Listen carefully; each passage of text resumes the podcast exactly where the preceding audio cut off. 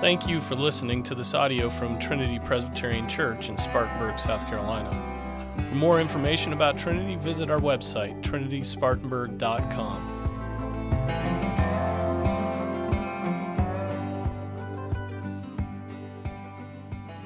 I want to do two things this morning. Uh, we're going to take a little break from Galatians this, this Sunday. And uh, the first thing I want to do is share something with you that I read this morning that was helpful to me on the topic of anxiety. And then, second of all, I want to give a report on the Evangel Presbytery meeting that just happened.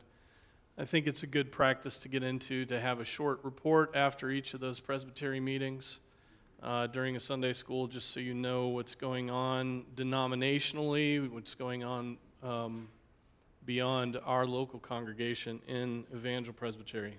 So, first of all, um, Matthew 6. Jesus said in the Sermon on the Mount, For this reason I say to you, do not be worried about your life as to what you will eat or what you will drink, nor for your body as to what you will put on. Is not life more than food, and the body more than clothing? Look at the birds of the air, that they do not sow, nor reap, nor gather into barns, and yet your heavenly Father feeds them.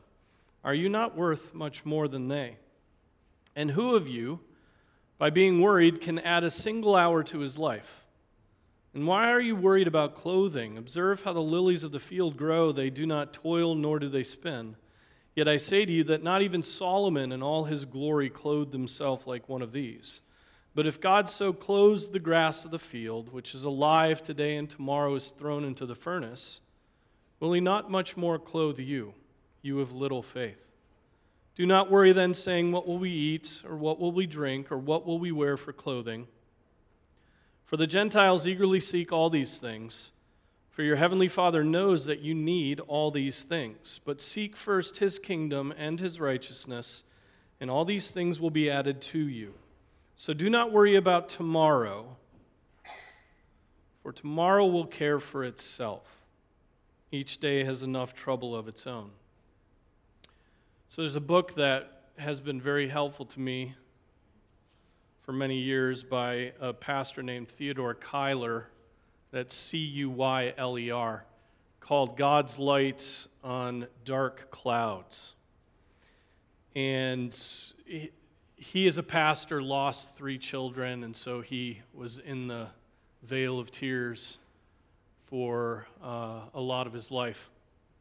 And he wrote these short meditations on anxiety and, and freedom from anxiety and the scripture's teaching.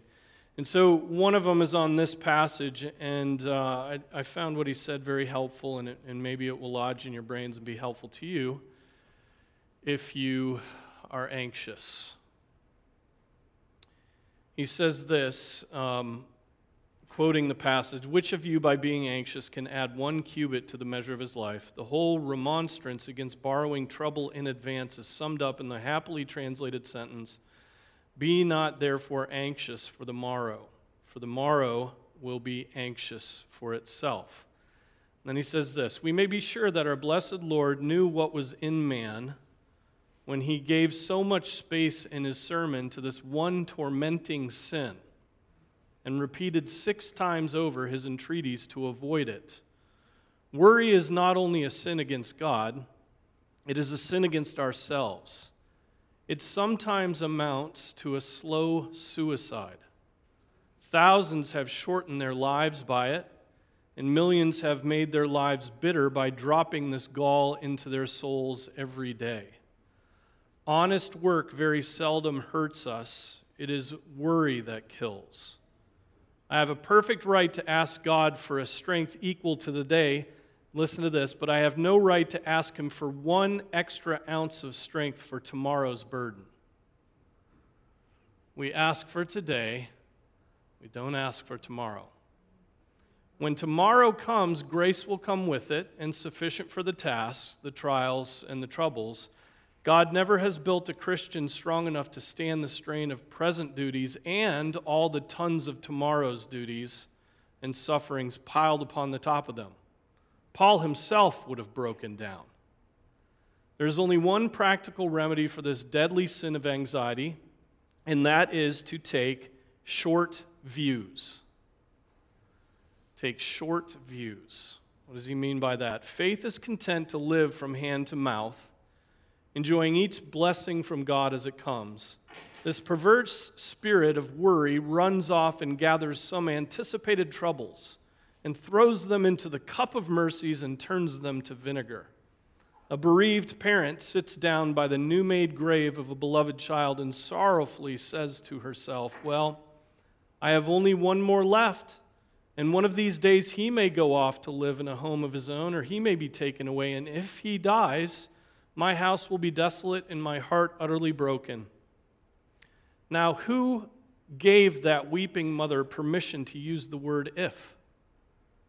Is not her trial sore enough now without overloading it with an imaginary trial. As if her strength breaks down, it will be simply because she is not satisfied with letting God afflict her. She tortures herself with imagined afflictions of her own. If she would but take a short view, she would see a living child yet spared to her, to be loved and enjoyed and lived for. Then, instead of having two sorrows, she would have one great possession to set over against a great loss. Her duty to the living would be, would be not only a relief to her anguish, but the best tribute she could pay to the departed. That is a short view which only takes in immediate duty to be done, the immediate temptation to be met, and the immediate sorrow to be carried. My friend, if you have money enough today for your daily wants, and something for God's treasury, don't torment yourself with the idea that you or yours may yet get into an almshouse. If your children cluster around your table, enjoy them, train them, trust them to God without racking yourself with a dread that the little ones may sometime be carried off by the scarlet fever, or the older ones may yet be ill married, or may fall into disgrace. Faith carries present loads and meets present assaults and feeds on present promises and commits the future to a faithful God. That's helpful, isn't it? God gives you grace for today, right? He will supply the grace for today. Put out of your mind tomorrow and tomorrow and tomorrow and tomorrow right? If you're like me, tomorrow dominates your thoughts, and today is ruined because your thoughts are on tomorrow, right? Rather than being present in the moment, you're off worrying about tomorrow.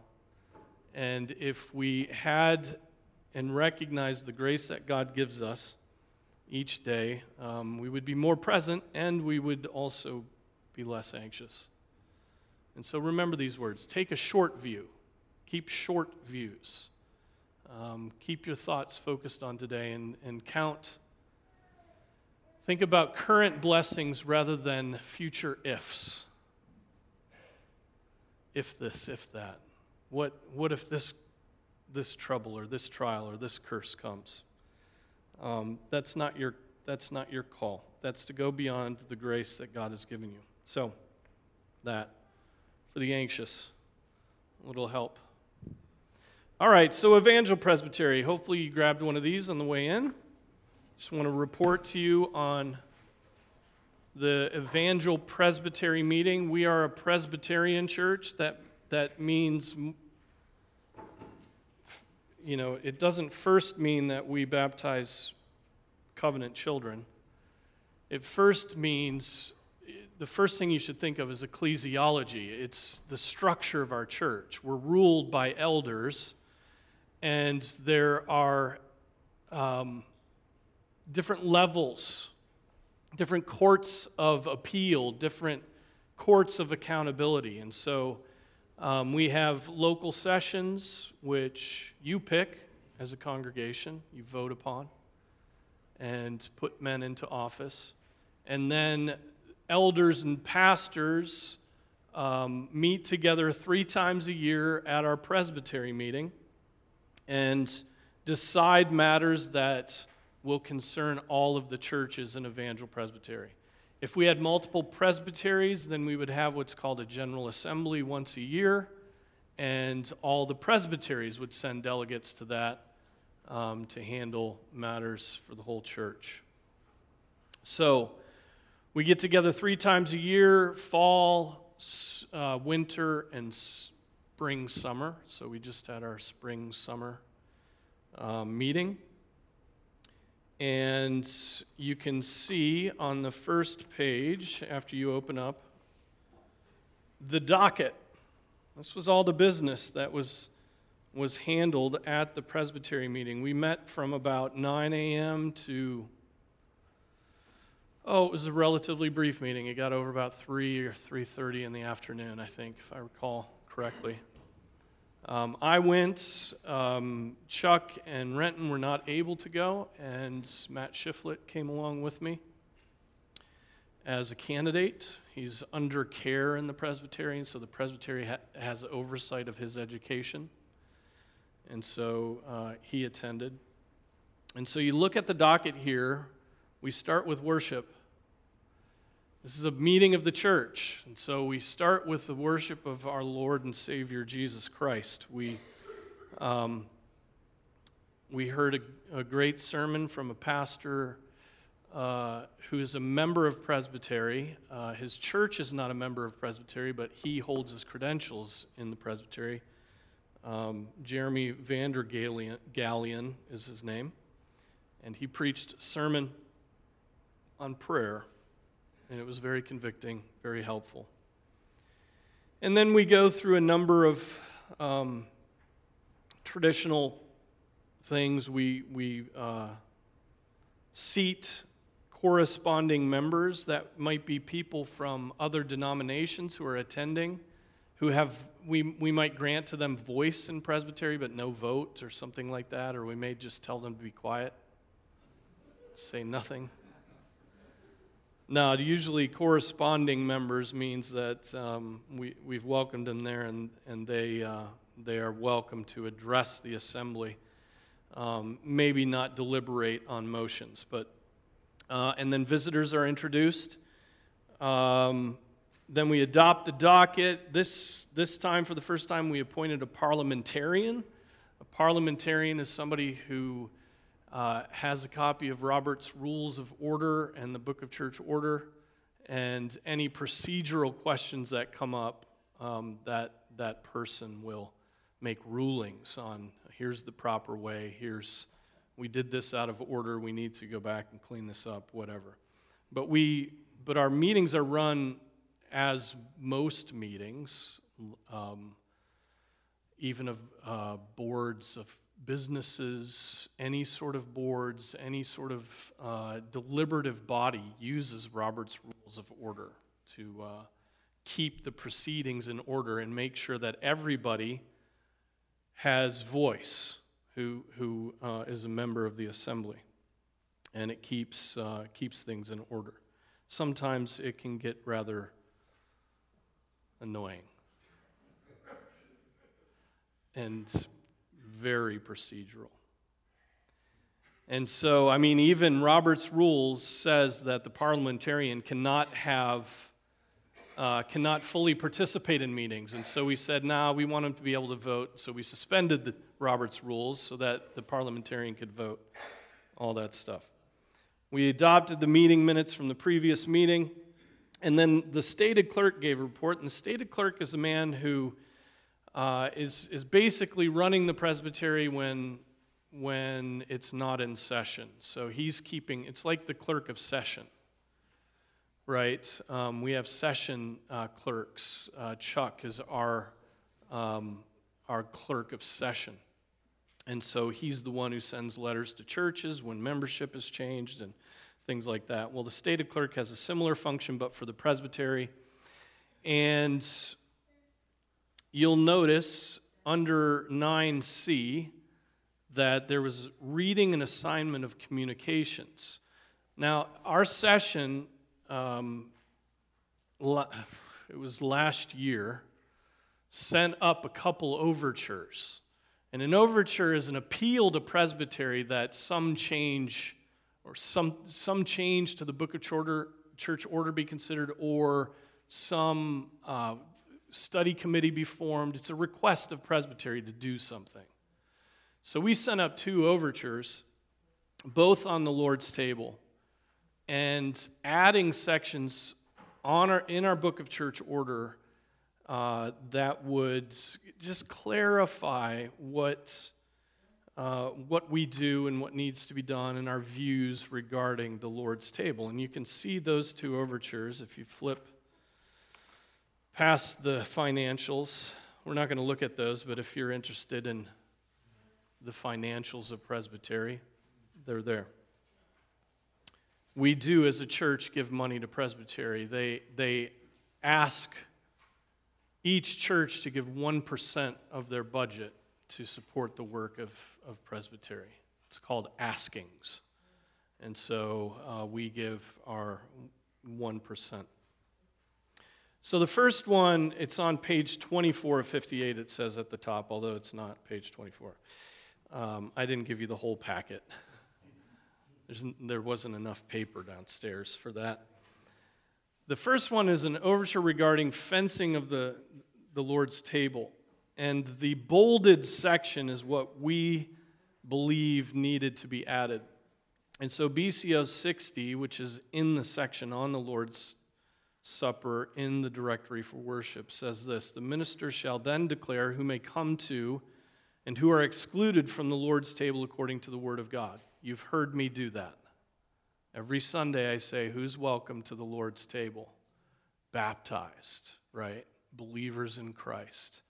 Uh, under the authority of a Bible believing evangelical church and their session, right?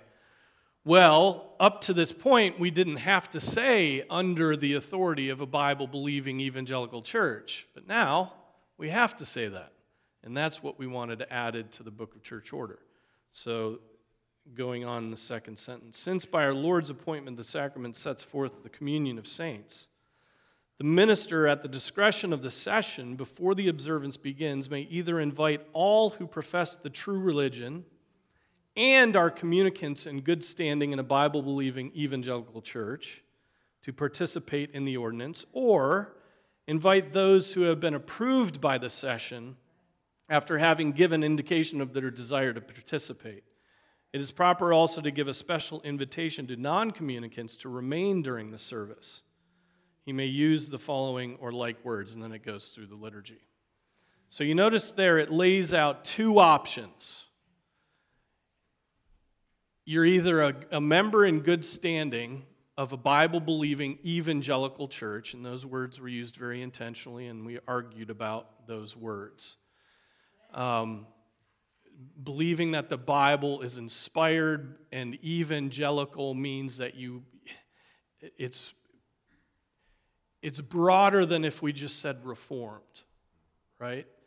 And it's more restrictive than if we said, like, the church Catholic or something like that, right? Evangelical, you believe that God is a person, you believe prayer is praying to him, you believe in sin, you believe that man fell. I mean, there are fundamental evangelical doctrines that um, are non negotiable.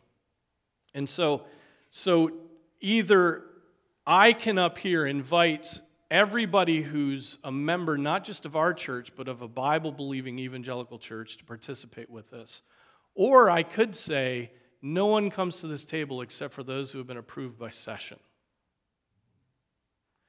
And if you're visiting with us, maybe you could have a 10 minute meeting with the session member before the, the meeting to give a profession of faith and be accepted, but that's going to be difficult because, you know, elders are flying around doing ministry on Sundays. And so that's, that is a more restrictive view, but it's a legitimate view. It just means that everybody who comes to the table has been examined by this session. And it is the session who's distributing the elements, right? And so they have responsibility. That's pastoral care, right? You wouldn't believe the pastoral ministry that happens just by the handing out of the elements. That's why we don't allow women to hand out the elements, or non officers for that matter. We just don't do that because um, elders and to a certain extent deacons have a knowledge of who they're handing the elements to, right? And they know who's been suspended from the table, perhaps, or they knew they see who refrained. And then, you know, if that happens three or four times, we're like, okay, you're, somebody's keeping themselves from the Lord's table. What's going on? There's pastoral care that we need to do. We discuss this in every session meeting. Who didn't take the Lord's table? You know, and maybe we miss it sometimes and don't remember, but um, generally we try to try to keep track of that. So, this just shored all of that up and codified the fact that when, when I'm up here, I need to say that you are welcome to come to the table, but only if you're baptized, a communicant member in good standing of a Bible believing church. Okay? So that's in there now. Um, this language is directly stolen from the PCA's Book of Church Order, where, where a lot of our BCO material came from. It's actually from the 1933 PCUS Book of Church Order which was what was used to create the PCA's Book of Church Order and, and, and ours with substantial changes. All right, so that's one of them. So, what happened with this overture? About uh, six months ago, we sent it up. It was, pat, it was sent to an overtures committee. That committee came back to the presbytery after a whole meet, uh, uh, between meetings they came back, they recommended it without change, right? So the presbytery voted it up. Then it went out to all the sessions of the churches. Note that we needed a majority of the sessions to approve it. And then we needed a subsequent presbytery to approve it. So to change the BCO is not easy, and that's purposeful. We don't want the BCO to be easy to change. We want it to be very, very much scrutinized, any changes we would make to our constitutional documents. So it goes through that three part process, actually, four parts Overtures Committee, vote of presbytery, vote of sessions, vote of presbytery. All right? Any questions about this overture or the process or what am I talking about? Why do I care about this? You should care about this because this is the church. This is the work that your pastors and elders give a lot of time to, is caring for not just this church, but the churches uh, that are yoked together in Evangel Presbytery, right? And we care about the Lord's table. That's like the locus of, I mean, beyond the preaching of the word, next is the what happens at the Lord's table and membership. That is a hugely important part of our task. Yeah.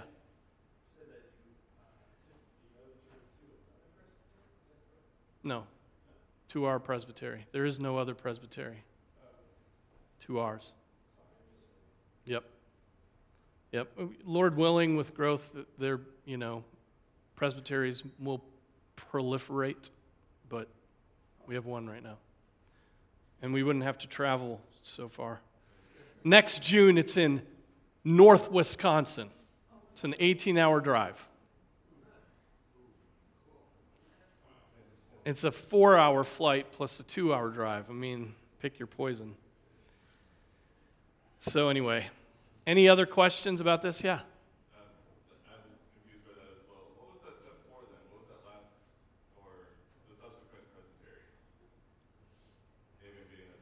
I don't.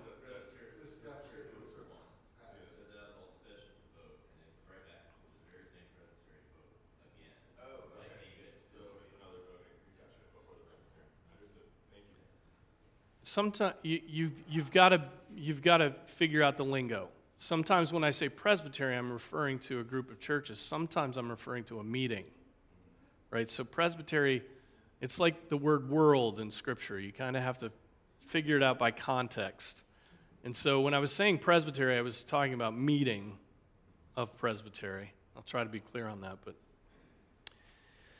so that's one. The other one, which I think is even more significant, and I'm very thankful that this passed, is on the next page, and that was to shore up our Book of Church Order on the topic of paedo communion. So we're paedo Baptist, right? By virtue of God's covenant promises we apply the covenant sign and seal to children of believers. Right? The, so faith is present, the faith of the parents is present. And by virtue of their faith and the promises that God said He would be a, a God to our children and our children's children, we, we baptize them and place the sign and seal of the, the covenant, the new covenant upon them. But we baptize infants, but at the point of baptism, they're not coming to the table, right? You recognize that. Um, one, at a certain age, they wouldn't be able to partake of solid food.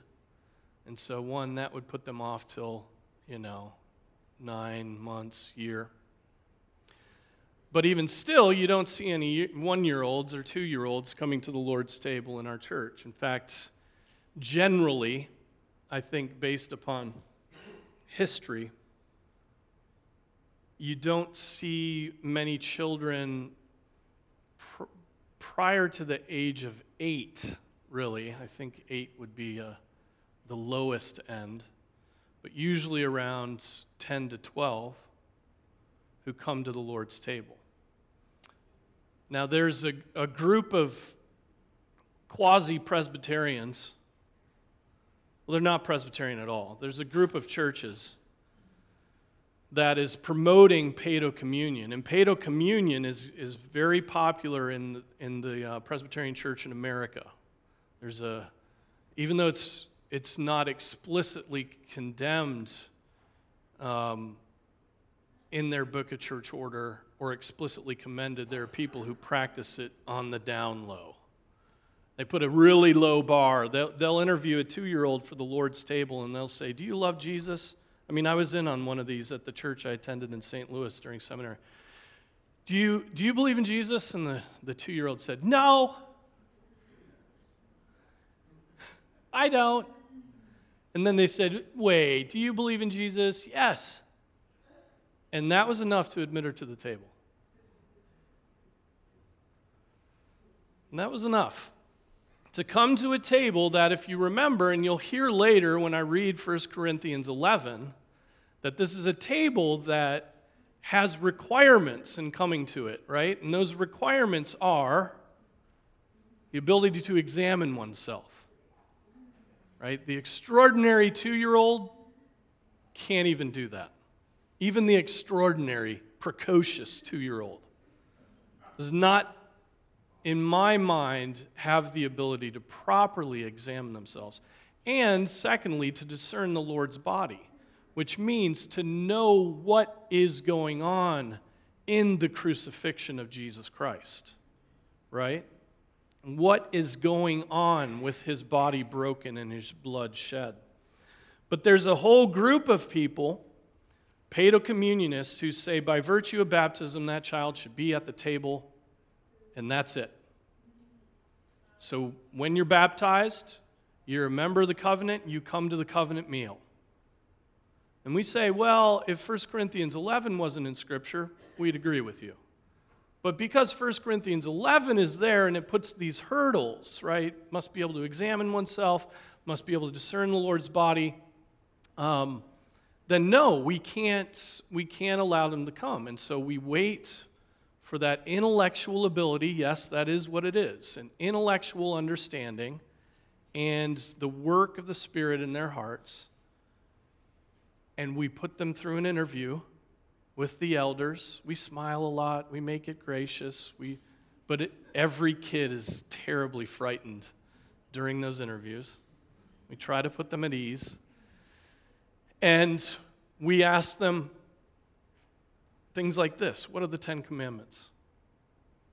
We ask them some catechism questions. And then we ask them, So, um, what happened on the cross? You know, what did Jesus do for you? And what are your sins? Do you, do you sin? Are there things you've had to repent of? What do you struggle with?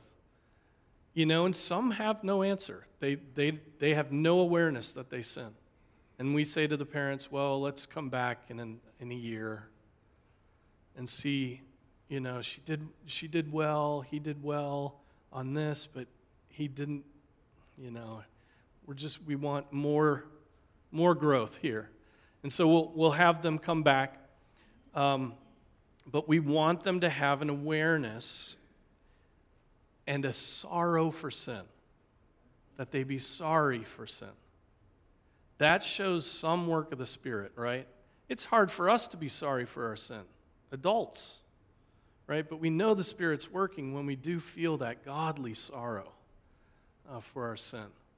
So we want to see we want to see a 10-year-old ability to sorrow for sin. We're not looking for a 45-year-old's, you know, ability to sorrow for their sin. Um, so age is a factor, but anyway, here's the statement. We added these two paragraphs. Paedo communion, by which is meant the admitting of covenant children to partake of the Lord's Supper either by virtue of their baptism alone or before a credible profession of faith has been expressed to their session by giving evidence of the necessary ability to examine themselves and to judge the body rightly, shall not be practiced. Scripture's command to judge the body rightly shall be understood to require of the communicant an intellectual understanding of the significance of Christ's sacrifice on his behalf. The novel interpretation, and all the Paedo communionists bring out this interpretation, the novel interpretation in which that command is understood merely to require the communicant to refrain from disrupting fellowship within the visible church is rejected. Given that God's word does not lay out a specific age for their admission to the Lord's Supper, the ages at which covenant children are admitted to the Lord's Supper will vary. Nevertheless, baptism a credible profession of faith, a demonstrated ability to recognize and be sorry for their sins, and to understand and express what Christ accomplished for them by his death on the cross shall always be required before the session admits covenant children to the table.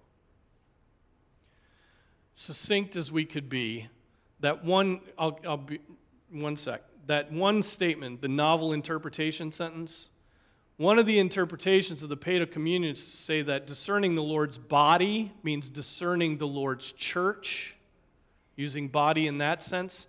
And so essentially, they say if you can sit through a service without disrupting the fellowship, you know, without screaming or throwing your food or, you know, filling your pants with, you know, filth, excrement, good word then you have met that standard. And we say, no, that, that is so novel. No one has ever interpreted this passage that way. And this, this is more about setting your mind on the work of Christ, discerning his body broken, right? That's what the whole meal is. It's a representation of the broken body and the shed blood of the Lord. This is not about, at that point, ecclesiology.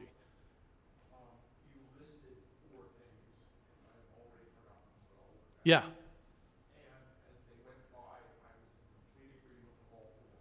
Good.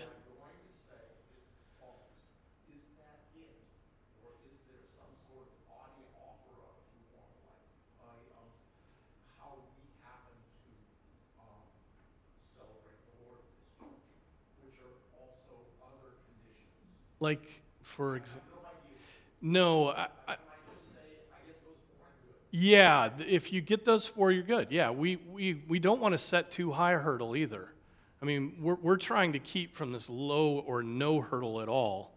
But there, that we could set too high a hurdle, and then we, we don't admit uh, covenant children to the Lord's table until they're 23. And there are churches like that. There are a lot of churches like that. They have a kid and a house and, and uh, you know, marriage before they even come to the Lord's table. Yeah. And we we are very clear that there is no age set in scripture for coming to the Lord's table. It it is a demonstrated credible profession of faith. And some 6-year-olds can do that. Right? Um, some 17-year-olds can't. And we take it case by case right? And, and it's, it's hard, that's hard work. And it takes humility on parents. If you bring your children forward, know that there is the possibility that we may examine and say, not yet. you know. But we we do it in such a way where we're trying to build up that child. We're very sensitive to the child's conscience at that point. And so um, I, I hope we handle that well. So that's that. Any other question about this or Paedo communion in general? Uh, Paedo communion, for me, uh, is, an, is a repudiation of church discipline. The reason I say that is um, they allow people to come to the table not on the basis of faith, right? Not on the basis of a demonstrated credible profession. They just say, oh, baptized in.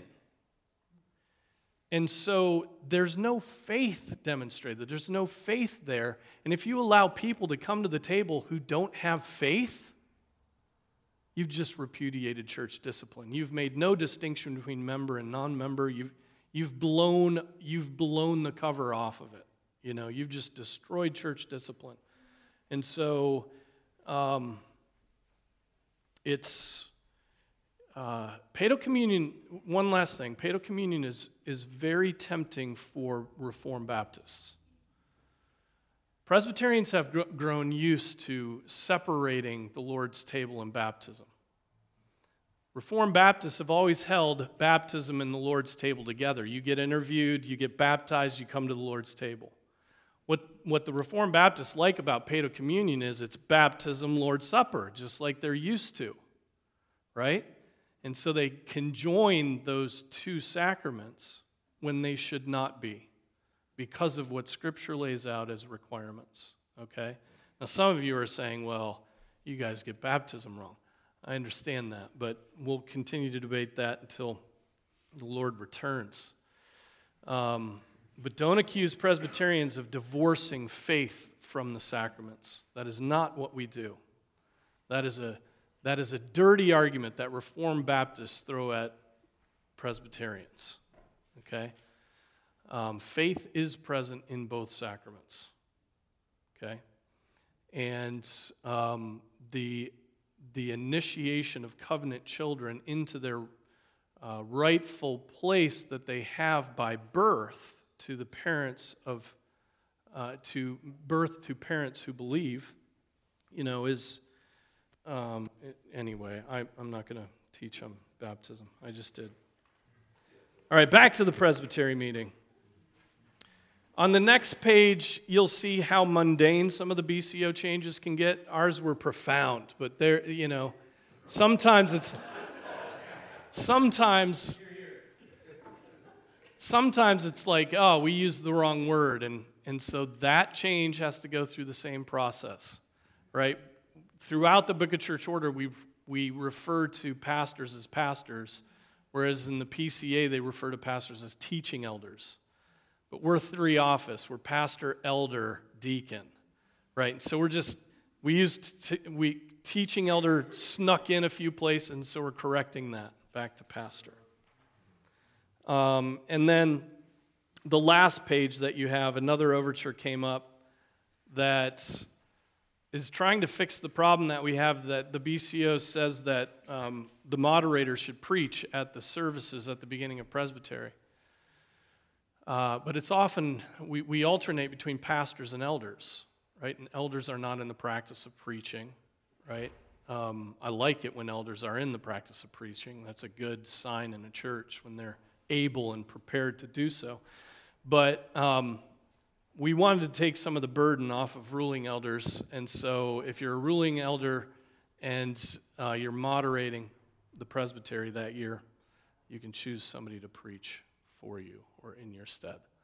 And so, we're just, you know, things like that. These constant tweaks and updating and shoring up of a, of a document. This will go on as long as we exist.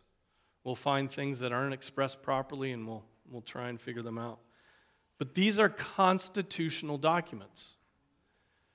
We, we have vowed to abide by these, these statements. If I went now and I started pushing the envelope as far as Paedo communion, I can now be disciplined based upon breaking the constitution of the church. It was a little bit more difficult before we had those statements in there, right? It was just vague. And so now, now there's uh, some teeth. So, what else did the presbytery do really quickly? We have a few minutes. Um, the ad interim committee on abortion, you've, you guys have seen the fruit of the work of that, that statement's called Abortion in the Church. The last thing we're doing is publishing that as a book, and so that will be available in a nice formatted book. And uh, we hope that you will take it up and spread it uh, far and wide. It's very helpful. And then number 11, the reports of permanent committees. There are committees that are always formed. One committee deals with everybody who wants to come into the presbytery and get ordained. That's the Candidates and Credentials Committee. And so we had an ordination exam and an exam of a man who will be an assistant pastor up at the church in Indianapolis. We did a transfer exam of a man who's already ordained but is coming in to be an assistant pastor at another church.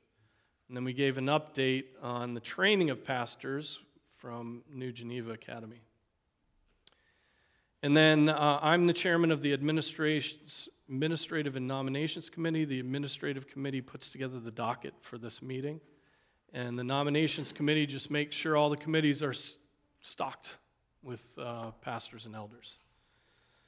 And so, uh, pretty simple stuff. Shepherding Committee on the second page of the docket. Shepherding Committee, if there are troubles in churches, the Shepherding Committee exists to help, to, to help mediate, to help bring peace, to keep up with the health of all the churches.